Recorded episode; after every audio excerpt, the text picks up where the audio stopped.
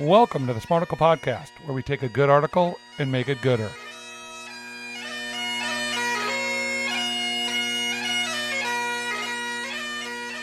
Before we get going, I have some breaking news on the Smarticle Podcast, Brandon. We have a brand new listener to the Smarticle Podcast. Oh, Yes, I interrupted her morning prayer time and she recited back to me something we talked about on the Smarticle Podcast. My wife has listened No, to now exactly no, what? Yes, no, it's breaking news. not true. She quoted not the show to me. What it's did true. what, what, what, what did she listen to?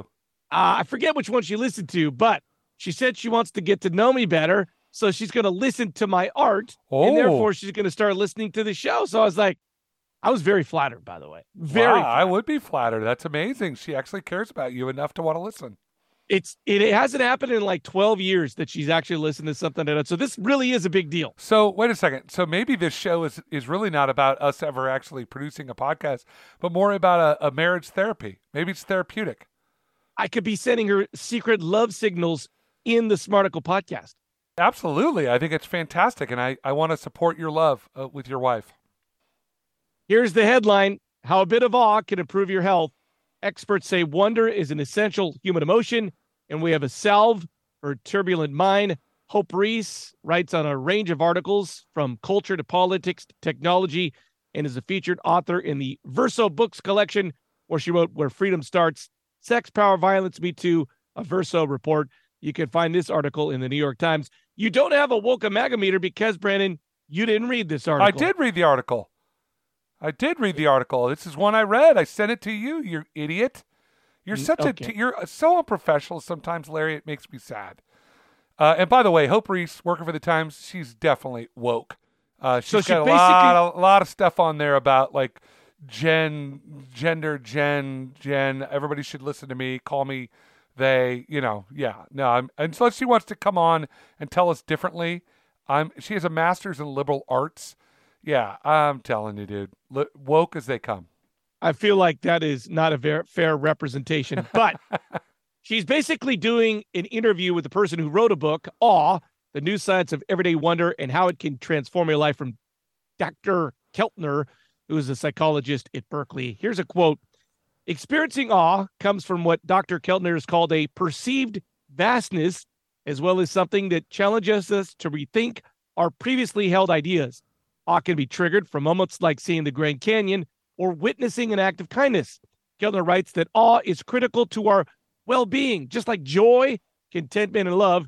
His research suggests it has tremendous health benefits, includes calming down your nervous system and triggering the release of oxytocin, the love hormone that promotes trust and bonding. Brandon, I think it's oxytocin, but you know, you know, could be. w- w- the way we say things has never been important on this show. no, I thought this was really interesting. I I think that it, it's one of those things that sort of supports your your vision of the world. Like the idea that a lot of people talk about how they find God in nature, or they find peace in nature, or they go out and they see a beautiful sunset. This the other morning, I saw this incredible sunrise, this red, blistering red sunrise, and it was just like, wow, it's amazing. I could see how that would be something that would because something that would be powerful for your nervous system in a sense because it takes you out of your norm. It takes you to something that's sort of beyond your uh, control, I guess. And I could absolutely see how this could be a life affirming. People do it all the time, right? People seek awe all over the place. the scientists started to write this book because they were doing other research in San Quentin and they overheard inmates saying stuff like, Isn't it amazing how a kid learns how to read? Like, essentially saying, Awe is everywhere. Are you taking the time to just look? For instance, my office where I work is at near a train station, and it's amazing how trains run on time and get to places, and we have this system that goes on. So the the the, the real idea is here do you have time to experience all? Well, I don't know if it's just time because I was thinking today is uh, my daughter's birthday. And I remember Oh. seven years ago today when she came into this world, and I remember just being stunned by it. I know you've had three and you've forgotten two of them, but it just by being stunned by the miracle of it, in the, the chaos of the the delivery room and everything was going on and you're just trying I've been up for like 2 days and but I just remember looking at this little face and thinking to myself, this is amazing. A life has come into the world, a, li- a new life that is going to live a life. And I was just like, holy cow, this is amazing. So to me, I, I mean that I still that that is one of the most vivid memories of my entire life. Obviously, right? People always say, "What's the best moment of your life?" The day your children are born. For me, it was truly the awe of the moment that struck me. Well, that's interesting because you didn't go south of the Mason Dixon line on your wife. I did. I looked down the barrel of the turkey and I had some other emotions. That's, you are, you know, no wonder your wife doesn't listen to this show. Just even the way you talk about na- one of nature's great wonders, one of God's great creations, you talk about it in such a disgusting way that why Well- would anybody see awe in that? I'm just saying you did not go down south, On purpose because I didn't, I wanted awe. and so you got to experience all. I, But what does that hand, have to do with saw how the sausage really got. People love sausages, but if the saying, if see how the sausage you know, gets made, This is what's sad about this. You you accuse me at the beginning of this of not doing my job, and then you take something that's incredible, like how awe can affect our nervous system and change our life, and you turn it into a road show. It's like a vaudeville road show to you. Your wife, your poor wife, sitting there listening, and she's like, "Turkey shoot!" Like it just, I don't know. It's something wrong with that. Dr. Keltner found that awe activates the vagal nerves, clusters of neurons in the spinal cord that regulate various bodily functions and slows our heart rate, relieves digest relieves digestion, and deepens breathing. So there's some actual science that says having a moment of awe actually has a giant impact on how your body regulates itself. I kind of wonder a little bit if this is all isn't all tied in again. You know, we're not scientists; we play one on a podcast, but I kind of wonder when we talk about this stuff, like we talk about the speed at which the world has gone. You know, all the health issues. I was, I was. Somebody sent me an article today about how on the left it's their fears of long-term COVID, and on the right it's their fears of of long-term COVID, but for a different reason. Like how we view the world affects how we view ourselves physically like just with our health, being able to slow down and take you've you've been to the Grand Canyon, right? I'm not Oh, when you go to the I, I never ever expected it to strike me the way it did. When I went to the Grand Canyon, it was truly the most awe-inspiring sight I've ever seen in my life. It and everyone that's gone there says the same thing. It is this you're like it's just a whole it is ginormous. It is so much bigger than you could possibly even wrap your mind around. That you, you're you're on these like you're next to these like ho- huge hotel complex and everything, and they are minuscule compared to this. You see the tiny line of people going down into the valley where the river is. It's just truly hate to use the word, but awe inspiring. You and I both talked a lot about meditation and kind of slowing our lives down and breathing and all that. I could see how these things are all connected. Now I don't know the science behind it. I don't know, you know, the ganglia, the nerves, all that stuff. But I do know that there is something when you have those moments, your life is just a little bit better for having had the moment.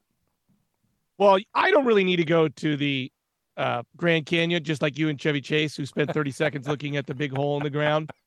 I really can get awe just thinking about the universe. I'm overwhelmed by the fact that it was it's 14 and a half billion years old and it's you know it takes a gazillion miles to get to even the next star and there's more star there's more sand there's more stars in the universe than there are grains of sand on all on the earth it's crazy so I, I get the idea of awe and i don't really need to go anywhere. Also says this awe has psychological benefits. Many of us have a critical voice in our head telling us we're not smart beautiful or rich enough. Awe seems to quiet negative self-talk. Yeah, I could see that because you're looking at you just hit it on the head. Like I was just sitting there listening to you talk about, you know, you hear that Carl Sagan, the more stars in the universe than sand on the beach, you know. But Sagan was a genius at like pointing out the enormity of space and the mystery and why we need to try. like we are this tiny little dot in the cosmos, right? Ooh. And it but and that could intimidate people, or you could say yeah, but isn't it amazing that we're able to like think about the cosmos? I mean, there's awe in that. I think that lately, maybe it's age, maybe it's you know professional space in life, whatever it is. But I've been really thinking a lot about how I inhabit the world and how I engage with the world. I could choose to look at the world as one thing, or I could choose to look at it as another thing. And when I choose to look at the world as saying that everyone in this world has a place and a purpose. Even if I don't like them, even if there's something wrong with whatever, there is something in it that makes me better. In that moment, I am at more at peace with myself than than not. So I don't know if that's connected to awe, but it feels connected. Couple of ways to reach your awness, Brandon. They give a couple in this article. Number one, first, pay attention. Watch someone doing a small gesture of kindness. So I know the old one is that walking an older person across the street, but uh, they're saying if you pay attention, you're going to find someone doing something nice for someone else, and that's going to help your awness. Huh. You know, I wonder a little bit. You're talking about that because I don't know if all these things are like Grand Canyon, sunset, stars in the universe, but like just little things like you referenced that the prisoner saw like in awe of someone learning to read because they couldn't read. So when they did, it was like it was amazing to them. I, I wonder if it's not in the tiny little minuscule things and practicing being aware is as important as actually whatever the event is, if that makes sense. So being aware of kindness that's happening around you. I mean, you, you mocked your wife at the beginning of the show. But I'm a little bit in awe of the fact that your wife took the time to listen to you, who so makes fun of. Right. That's that's awe inspiring in a way. Like you've mocked her, said she's not, but she cares enough to want to listen to do it. I mean, my wife's never listened. It's it's pretty crazy. Listen, I want to get to all these. Another way to build your honest is to spend time learning about inspiring people. So go read about someone who's inspiring and you'll get some awe. Huh. Yeah, I could see that. And the last one is gravitating towards the unexpected can set us up to experience awe. So do something new. Well, that I 100% believe. You know, it's very easy to get into a routine because there's comfort in that. But sometimes forcing ourselves out of a routine to do something different, it absolutely creates a different energy in you. So I, you know, I was thinking about like I go to the same places all the time. It just mix it up. Go a different route home, or uh, talk to a different person or read a different book, whatever it is. But I agree. I totally agree with that. All right, Brandon, this is very exciting. Let me thank you for letting me talk to my wife on our podcast today about all. You are so welcome, Larry.